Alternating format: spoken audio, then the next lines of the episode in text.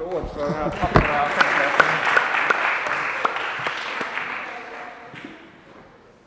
Varsågoda sitt ner.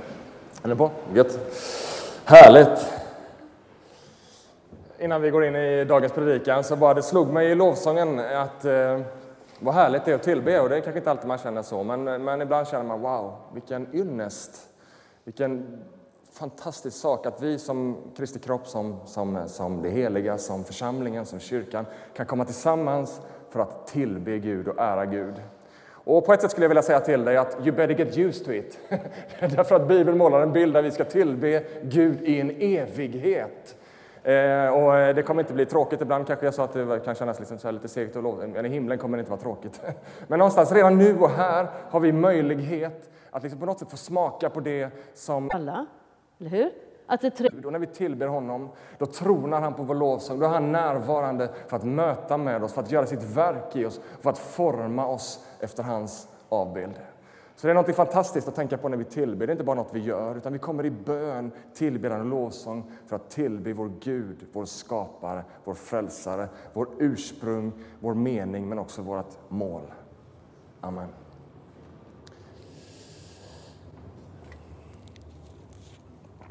Hjärta för riket kallar vi den här serien som vi nu går in i och som vi ska följa genom eh, hela hösten ända fram till advent så ska vi följa Matteus evangeliet. Och vi har i förkunnarteamet här i församlingen eh, använt sommaren för att studera Matteus evangeliet på ett speciellt sätt eh, med tanke på att göra den här serien eh, inför hösten. Och vi ser så mycket fram emot att få predika de här underbara teman som finns i Matteus evangeliet.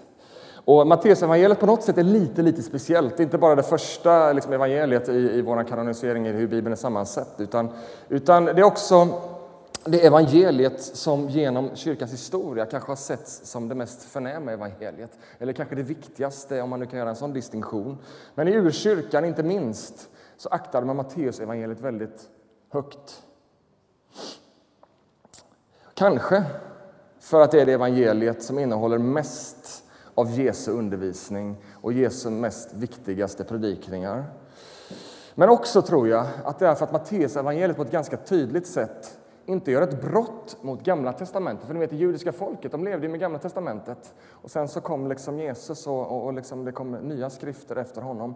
Och, och liksom, men Matteus evangeliet på ett tydligt sätt det var inte ett brott mot de gamla skrifterna. Nej, utan det visade på en tydlig kontinuitet. Att det här är en fort naturlig fortsättning av det som Gud redan har gjort i Gamla testamentet och den judiska historien.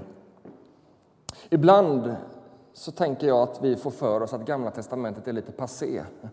Nu har vi Nya testamentet, så ska, vad ska vi med Gamla testamentet till? Precis som att det skulle vara ett annat budskap i GT än i NT.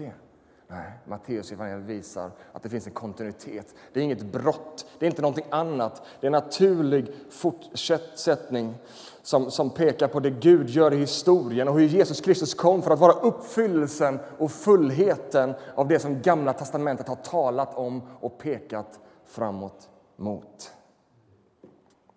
Hjärta för riket, på jorden så som i himlen har vi kallat den här serien. Hjärta för riket, på jorden så som i himlen. Och nu när jag säger den här meningen som jag ska säga nu, jag har liksom tagit bort den, skrivit tillbaka den, tagit bort den, skrivit tillbaka den. Därför att den kanske på något sätt kan missförstås, eller så att du får förstå mig rätt nu när jag säger det jag säger. Men jag tror att det finns en tendens i, inom kristendomen att vi blir så upptagna av vad Jesus gjorde så att vi faktiskt går miste om vad Jesus sa. Det är inte så att de står egentligen i någon konflikt till varandra, inte alls. Tvärtom så harmonerar de sakerna, vad Jesus gjorde och vad han sa, mer än någonting annat. Det är fullständig harmoni, det är hand i hand och det är liksom armkrok och det är... Är med mig? Men på något sätt så kan det bli så att vi blir så upptagna av vad han gjorde så vi kanske inte riktigt tar på allvar vad han egentligen sa. Och självklart är det så att Jesu frälsningsgärning, det han gjorde, är centralt. Det är totalt avgörande och jag vet liksom inte hur man ska betona det. är liksom jätteviktigt att rädda oss från vår synd och föra oss in i gemenskap med Gud igen. Ni vet, det är liksom rättfärdiggörelse genom tro och alla de här koncepten som en konsekvens av vad Jesus gjorde för oss. Men Jesus kom också för att måla en vision en vision om en återupprättad skapelse. Jesus kom med ett nytt rike. Och han kom för att påbörja sin vision. Vad då? Jo, som det så talas om längre fram i Matteus evangeliet att Guds vilja ska få ske på jorden så som den sker i himlen. Ett nytt rike, en vision. Guds rike. För Jesus så handlade det om en dröm. Guds dröm, att Guds dröm med skapelsen ska få ske. Att återupprätta det som har gått lite snett i syndafallet. Och ni kan hela storyn. Jesus kom för att återupprätta, för att återigen liksom styra in Guds folk in i den vision, in i den dröm. Guds rike, det är Guds dröm om att hans vilja ska få ske på jorden så som den sker i himlen. Det är en hyfsad vision som Jesus bjuder oss in i. Men i himlen, du kanske inte tänker på det, men om du börjar tänka på det, i himlen där är allting perfekt. Allting fullkomligt, där sker Gud Faderns vilja hela tiden. Jesus kom för att det allt mer också ska bli verkligt på jorden. Genom vad Jesus gjorde, genom hans död och uppståndelse så välkomnas vi, du och jag in i Guds rike. Och vi bjuds in i Jesu vision. Det är inte bara något som han gör, han vill bjuda in dig och mig in i denna vision. Att se Guds rike gestaltas allt mer på jorden som i himlen. Det kristna livet slutar inte med att Jesus dör för våra synder utan det fortsätter med att han uppstår för att du och jag ska ha möjlighet att leva det nya livet. Centralt, helt totalt nödvändigt att han dog för våra synder. Men det stannar inte där, liksom i graven. Han uppstår för att du och jag ska kunna leva det nya livet som han har förutbestämt för dig och mig. Vi ska vandra i de gärningar som han har förutbestämt för dig och mig. Det nya livet i hans rike. Livet i riket. Jesus kallar dig och mig till ett liv i riket. Vet, I ett rike så har man olika principer, det finns olika moralsystem, det finns olika liksom, lagar och bud och idéer och tankar. Jesus säger, jag har kommit med ett nytt rike. Det finns ett liv i riket han vill bjuda in dig och mig i. Som inte är som den här världens rike, utan där det finns andra saker att leva av. Ett folk som lever i världen, men inte av världen. Utan som lever av det som finns i hans rike, efter det som finns i hans rike. Ett folk, och nu talar jag inte om något folk någon annanstans, nu talar jag om dig och mig. Ett folk som lever efter en annan rytm, med ett högre syfte och ett annat mål. Ett folk som lever på ett annat sätt i denna världen. Jesus målar inte en vision om kristna som bara har ett namn om sig att vara kristna, som lever som alla andra. Han målar en vision om ett folk som lever, dancing to another beat, är med mig? Som lever på ett litet annat sätt, med ett högre syfte. Nämligen det han har skapat dig och mig för. Ett folk som inte drivs av samma drivkrafter. Ett folk som har en högre vilja och längtan. Varför? Jo, därför att du och jag har del av ett annat rike. Guds rike, som inte bara är något som, har kom, som ska komma utan något som har kommit, som är nu och här. Och det här, det här var en introduktion till hela serien på något sätt. Hjärta för riket, så, som i, så på jorden så som i himlen. Och det här är centrala teman i Matteus evangeliet. Jag tror att det kommer gå som en röd tråd genom hela denna hösten. Hjärta för riket, på jorden så som i himlen. Och jag har sagt att jag ska tala om släkten är värst. Eh, det är väl mest en rolig titel för att vi läste just en lång släktkedja. Men det finns lite djupare poänger i den titeln också. Och jag vet knappt, jag, jag kan inte dra mig till minnes i alla fall att jag tidigare har haft en predikan utifrån en släkttavla. Jag vet inte, kanske man har nämnt någon gång, men liksom, att basera en hel predikan utifrån en släkttavla, det kan nog vara första gången. Eh, och man kan ju lite tänka sådär vid första anblick, vad ska man säga utifrån en sån här text? Här finns väl ingenting att säga, det är bara en massa namn som knappt går att uttala. Men det fantastiska med Bibeln det är att ingenting finns där av en slump. Ni vet, Gud har haft sin hand, sin vakande hand över sina skrifter. Så att allt som finns där finns där för att förmedla något till oss. Och eh, när vi har barnvälsignelse i den här kyrkan, alltså när ett nytt barn har fött och vi lyfter fram det inför församlingen och här har vi ett nytt barn och Gud välsignar det här barnet. Eh, då brukar vi ge en barnbibel, eller en berättelsebibel heter det. Och undertiteln på den här berättelsebibeln är Varje berättelse viskar namnet Jesus. Och det är så sant också om den här till synes torra, tråkiga släkttavlan. Så finns det genom hela den här släkttavlan en viskning av Jesus. Ett evangelium som pålar fram när man börjar liksom lyfta lite på locket. Så vi ska börja här nu med att gå in i texten i vers 1. Och det börjar hela Matteus evangeliet så här. Detta, vi kan ta upp texten om du har den, annars behöver vi inte.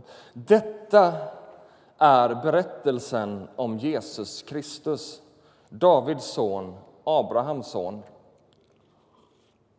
Detta är berättelsen om Jesus Kristus, Davids son, Abrahams son. Och vi stannar där för några minuter.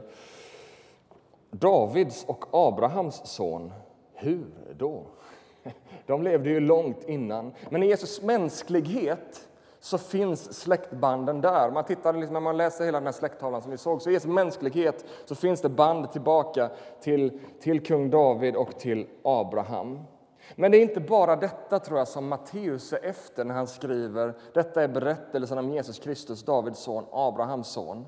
Utan det finns en rik innebörd i att Jesus står i linje med David och Abraham.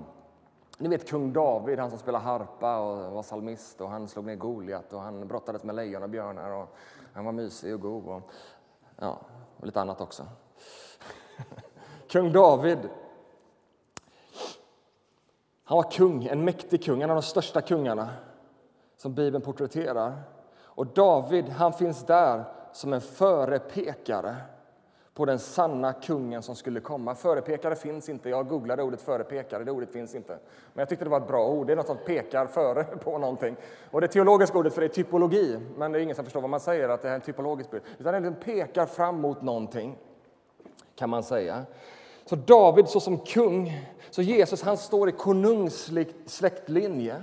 Så liksom, det är ganska viktigt för det skulle komma en kung. Jesus är Messias, kungen, den fullkomlige kungen som skulle komma. David han var en mäktig kung, han var en bra kung. Men han var bara liksom en liten spegelbild av den verklige kungen som skulle komma, Messias, Jesus Kristus. En kung av ett annat rike, kung av ett annat slag. Men också David, han var far till en annan snubbe som också skulle bli kung, kung Salomo. Och han kallas för fridskungen därför att Salomo kommer från ordet shalom. Shalom är ett, ett, ord som vi översätter ofta med frid, men det betyder mycket mer. Det betyder liksom fullhet, alltså det är något väldigt härligt. Så, så Salomo han var liksom fridskungen. Så Jesus är son till Abraham. Vad säger det oss mer? Jo, det säger oss typologiskt, förepekare, är med mig, Jesus Kristus är den verkliga fridskungen som skulle komma. Salomo, ja, han var vis. Han liksom bringade frid i landet. Men det var bara en spegelbild på den verkliga fridskonungen som skulle komma, Jesus Kristus, som skulle stifta frid, inte bara mellan människa och människa, utan mellan Gud och människa. Wow! Den sanne fridskungen som kommer med verklig shalom, frid, helhet och fullkomlighet. Jesus Kristus. Abraham, jo, det var han som fick löftet att genom honom skulle alla folk bli välsignade. Och Det står att hans avkomma skulle bli talrika som stjärnorna på himlen. Och Det var självklart en vision om det judiska folket som skulle växa fram, för han var en stamfader till Israel. Men också här så är det bara en blek förebild på den verklige som skulle komma, den verklige Abraham. Genom alla folk skulle bli välsignade. Jesus Kristus. Ett folk talrika som stjärnorna. Ni vet, det står porträtterat i Uppenbarelseboken om det eviga riket. Hur ett folk från alla folk, alla stammar, alla länder, en oräknelig skara precis som stjärnhimmelen som tillber kungars kung i evighet, evighet, evigheters evighet. Jesus är den verklige Abraham som skulle komma genom vilket alla folk ska bli välsignade. Ett folk som ska bli talrika såsom stjärnorna på himlen. Men Abraham, han var också far till någon, Isak. Och ni kanske känner till den gamla testamentet-berättelsen som är en ganska svår berättelse på många sätt. Men vi ska inte gå in på den sådär i detalj. Men, men det, är liksom, det, det så talas om hur Abraham skulle offra sin son Isak. Och när Abraham står redo att offra sin son så har han en röst från himlen. Nej, Abraham, vänd dig om. Där finns ett lamm, ett offerlamm. Offra inte din son, offra lammet som jag har sänt. Jesus Kristus han är det verkliga offerlammet som har kommit för att sona för hela världens synd. Hallå, vi har kommit fem ord in i Matteus evangeliet och vi har redan hört ett helt evangelium. Ingenting i Bibeln finns där av en slump. Allting viskar namnet Jesus. Det bara vibrerar av himmelens budskap. Halleluja. Jesus är den fullkomliga Isak, det fullkomliga offerlammet som kom för att bära hela världens synd. Jesus är uppfyllelsen av att genom Abrahams avkomma ska hela världen bli välsignad. Jesus är den sanne fridskonungen som kommit med sitt rike. Shalom, Guds shalom, ska återupprättas bland sitt folk. Men vi är inte färdiga med de här 5, 6, 7 verserna. Utan vi går tillbaka till texten. Detta är berättelsen om Jesus Kristus, Davids son, Abrahams son. Detta är berättelsen om Jesus Kristus. Och det är så här att Bibeln skrevs ju inte ursprungligen på svenska. Om någon nu trodde det. Och det är så att då får man jobba med översättningar. Och när man jobbar med översättningar så är det faktiskt så att det är ganska svårt därför att ibland så försvinner en del detaljer. Och ibland är detaljer inte särskilt viktiga. Men ibland så kan detaljer faktiskt ha enorm betydelse. Så när Matteus ska återberätta berättelsen om Jesus så inleder han det här på ett helt unikt sätt. Och man kan tycka det var inte så unikt. Detta är berättelsen om Jesus, det var inte så unikt. Men det är faktiskt så i, i, i liksom grundtexten så döljer sig lite mer hemligheter som inte syns i vår översättning, men det syns i grundspråket. Och om vi hoppar tillbaka till Bibelns första bok så kallas den för Genesis, begynnelsen, första Mosebok. Genesis, begynnelsen. Och där står det så här. I begynnelsen, i Genesis, skapade Gud himmel och jord. Det har ni säkert hört. Och när Matteus ska börja sitt evangelium, sin berättelse om Jesus Kristus, så gör han det på detta sättet. Lyssna nu. Detta är Biblos Genesos om Jesus. Detta är Genesis. Detta är boken om nya begynnelsen genom Jesus. Kristus blir det ungefär om man skulle hitta någon översättning. Detta är det nya Genesis. Så han säger inte bara det här är berättelsen. Biblos betyder berättelse, men Genesis är begynnelse. Så detta är den nya begynnelsen som kommer med Jesus Kristus. Vilket märkligt sätt att säga. Det var ingen slump. Matteus visste vad han skrev.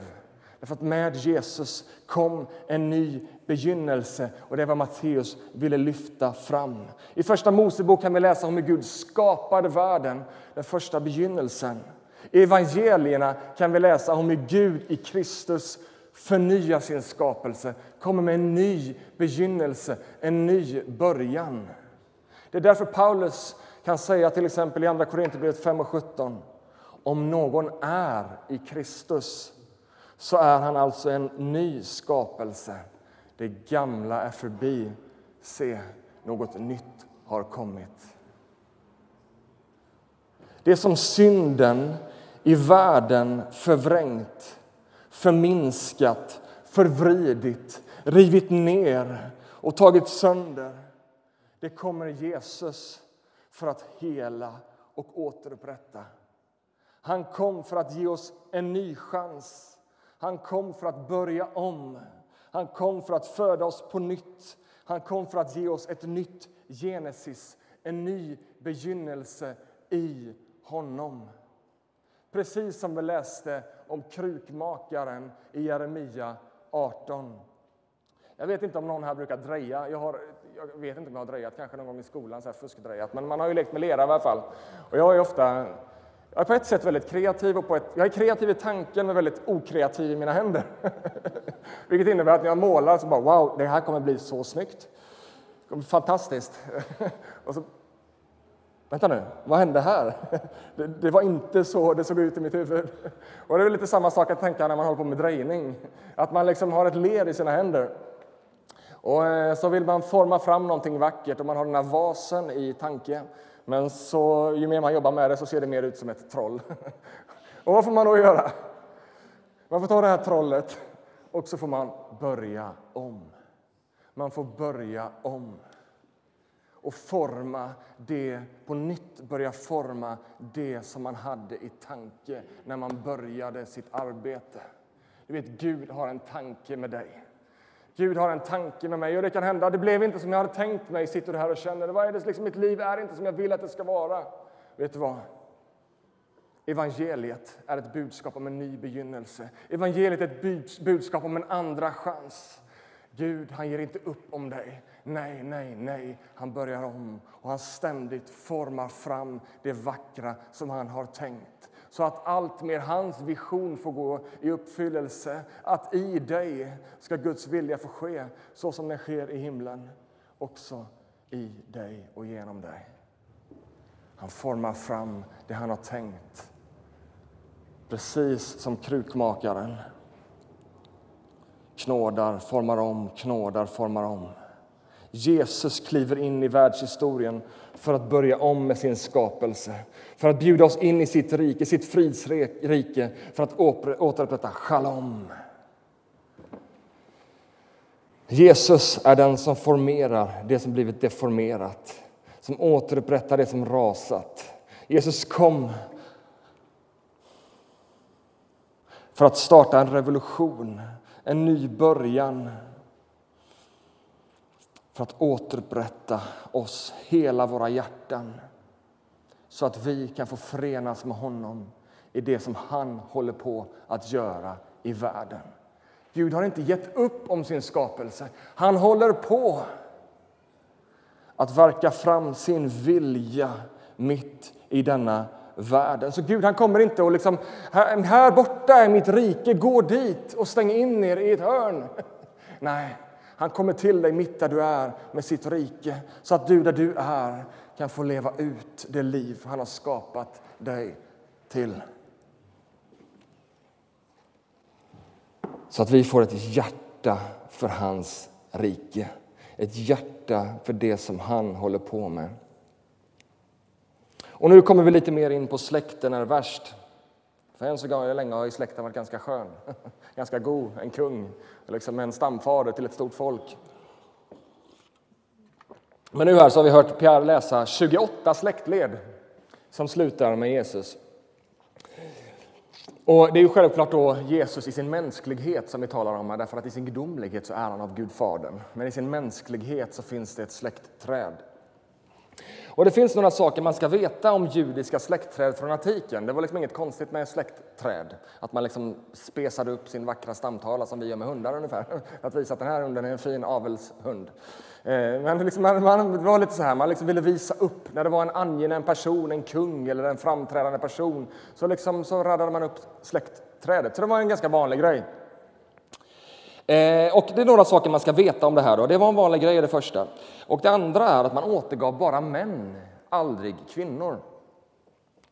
Och en annan sak man ska veta är att man återgav som jude aldrig några hediska inslag i sin släkttavla. Därför att släkttavlan skulle vara man vakade liksom över sin judiska renhet, därför att man, det var, Gud hade utvalt det här folket, liksom judarna. Man, man, man var noggrann med det här. Så inga kvinnor och inga hedniska inslag ville man ha. Och om något av det här ovan fanns med i den verkliga släkthistorien så tog man gladeligen fram sin eh, överstrykningspenna, vad heter det, sudd, sitt sudd och liksom suddade ut lite i historien för att liksom man ville visa på, det var inte så noggrant att det var exakt korrekt, utan man ville visa hur det såg ut. Lite generaliserat om släkttalen, men det här är viktiga poänger. Och hur är det då när Matteus ska återge Jesus släktträd?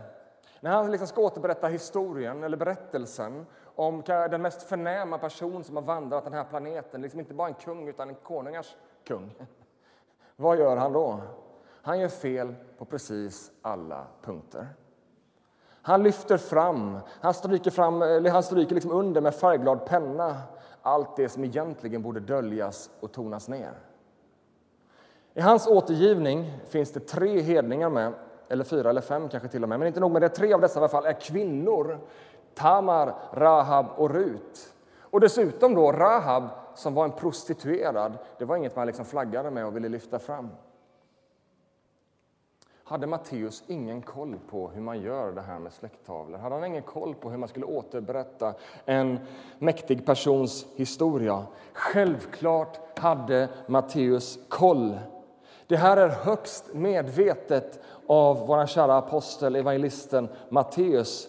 Därför att allt detta säger något om Jesus Kristus och hans uppdrag. Och Det här är så mycket Jesus i ett nötskal. Att han föds i ett stall, han växer upp som en alldaglig arbetare. Han har liksom en släkthistoria som är liksom allmänt knasig enligt deras tids mått. Och sen dör han på ett av de mest primitiva sätt. Ni vet, Jesus, han är inte som alla andra.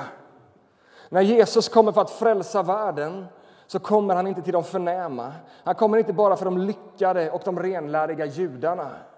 Jesus kommer för att frälsa syndare. Jesus kommer för att rädda vanliga människor. Varför? Jo, därför att vanliga människor är det enda som finns. Det finns inget annat. Det finns bara vanliga människor och det är dem Jesus kommer för. Det är därför hans släktträd ser ut som det gör. Därför att Jesus representerar mänskligheten. Han representerar inte en elitgrupp där borta. Han representerar sådana som dig och mig. Sådana som lever i den här staden, människor som finns över hela vår värld. Det är dem som Jesus Kristus representerar för att han skulle dö för hela världens synd. Inte bara för de fisförnäma där borta, inte bara för de renläriga, perfekta, utan för hela världen, för en hel mänsklighet. För Tamar, för Rahab, för... Är ni med mig?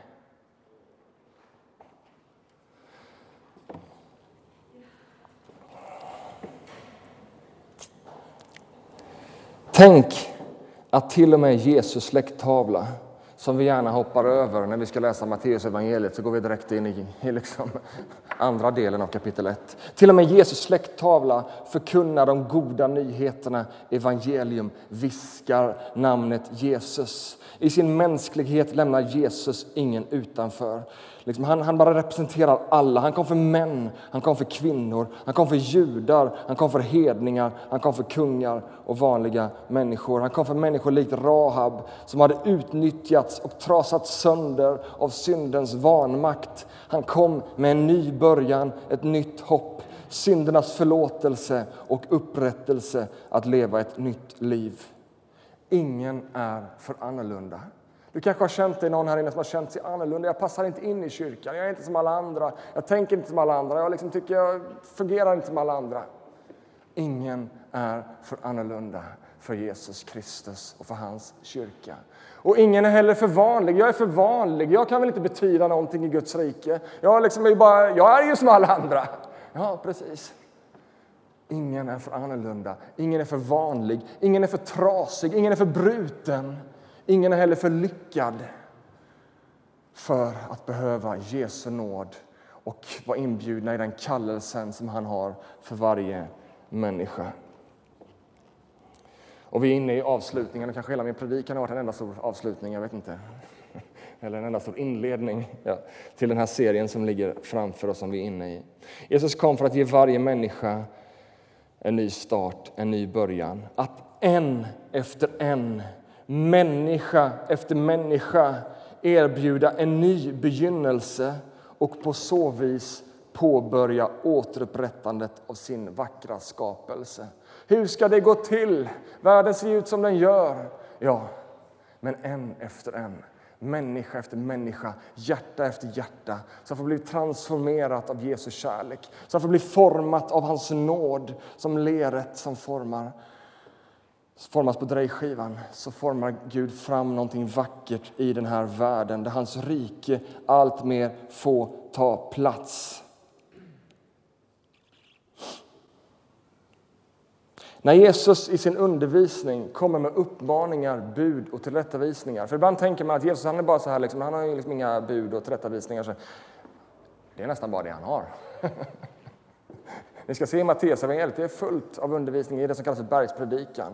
Där han talar om det här livet, som jag med att tala om livet i riket. Hur kan vi leva livet i riket? Men det viktiga att komma ihåg är att när han, när han kommer med bud, uppmaningar, principer så är det inte för att han vill göra livet surt för dig. Nej, det är för att han har skapat dig för ett högre syfte. Han vill inte att du ska leva här, han har skapat dig för att leva i det vackra som han har tänkt, i det som är heligt, i det som är rätt, i det som är rent, i det som är rättfärdigt. Varför nöja sig med den här världens orenhet, låga moral och ideal som bara trasar sönder oss, som smutsar ner oss? när vi istället kan få leva i det vackra som Gud har tänkt så att hans vilja får ske på jorden som den sker i himlen. Så jag vill att du ska ändra din syn när du möter ett bud i Bibeln, när du möter någonting som verkar liksom lite så här pang på. Gör så här, ändra så här, sluta tänk så, gör så här. Tänk inte, åh vad jobbigt. Tänk, åh vad vackert att han bjuder mig in i ett annat liv. Och med det så blir Jesu död en portal in i det liv som han har uppstått för att du ska leva. Ett liv där du får formas efter hans vilja.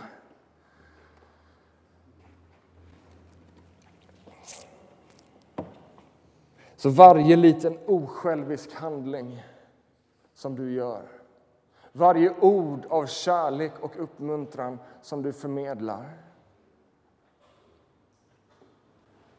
är ett genombrott av himmelen mitt i denna tiden. Så att lite mer av hans vilja får ske i den här tiden. När du talar in kärlek i någon människas liv, när du ger någon en kram som behöver en kram eller hjälper någon med en hundring som behöver en hundring eller vad det nu kan vara. Då är det lite av himlen som har brutit in. Det är lite av den här återupprättelsen som Jesus har kommit med som börjar ske, som börjar bli konkret. Handling efter handling, handling efter handling. Människa efter människa som kommer in i frälsningens portal blir en del av det livet som han har skapat oss för. Så hans vilja får ske på jorden så som i himlen. Och Det här är en verklighet vi varje söndag får påminna oss om i nattvarden, i gudstjänsten. Så vi får ta emot det överflödande livet frälsningens gåva så att du och jag har någonting att ge. Och ibland kommer vi, Gud, det är hopplöst, jag får inte ihop någonting. Jag hade sån hög ambition, jag gick ut från gudstjänsten förra veckan, jag ville ju det här, jag ville det här, men det blev inte så. Då är gudstjänsten rytmen att leva efter som återupprättar dig i tanke, hjärta och sinne och vad det nu kan vara, så att du återinsätts i Guds vackra tanke, där nattvarden har blivit mottagandet av hans nåd och hans kraft. Den helige Ande får fylla dig och du får bli sänd ut i världen. Och kanske inte minst, men sist, du får bli uppmuntrad av gemenskapen bland alla troende. Gudstjänsten är inte bara spektaklet som sker med mig som så här fram och viftar, utan gudstjänsten är också gemenskapen vid kaffekopparna, där vi får uppmuntra varandra, där vi får älska varandra, där vi får visa Erik, du är inte ensam. Jag är med dig. Ja, jag vet, jag är med dig. Är ni med mig? Kyrkan. Guds kropp som utför Guds uppdrag i världen. Jag känner att jag kan hålla på en evighet, men nu säger jag amen.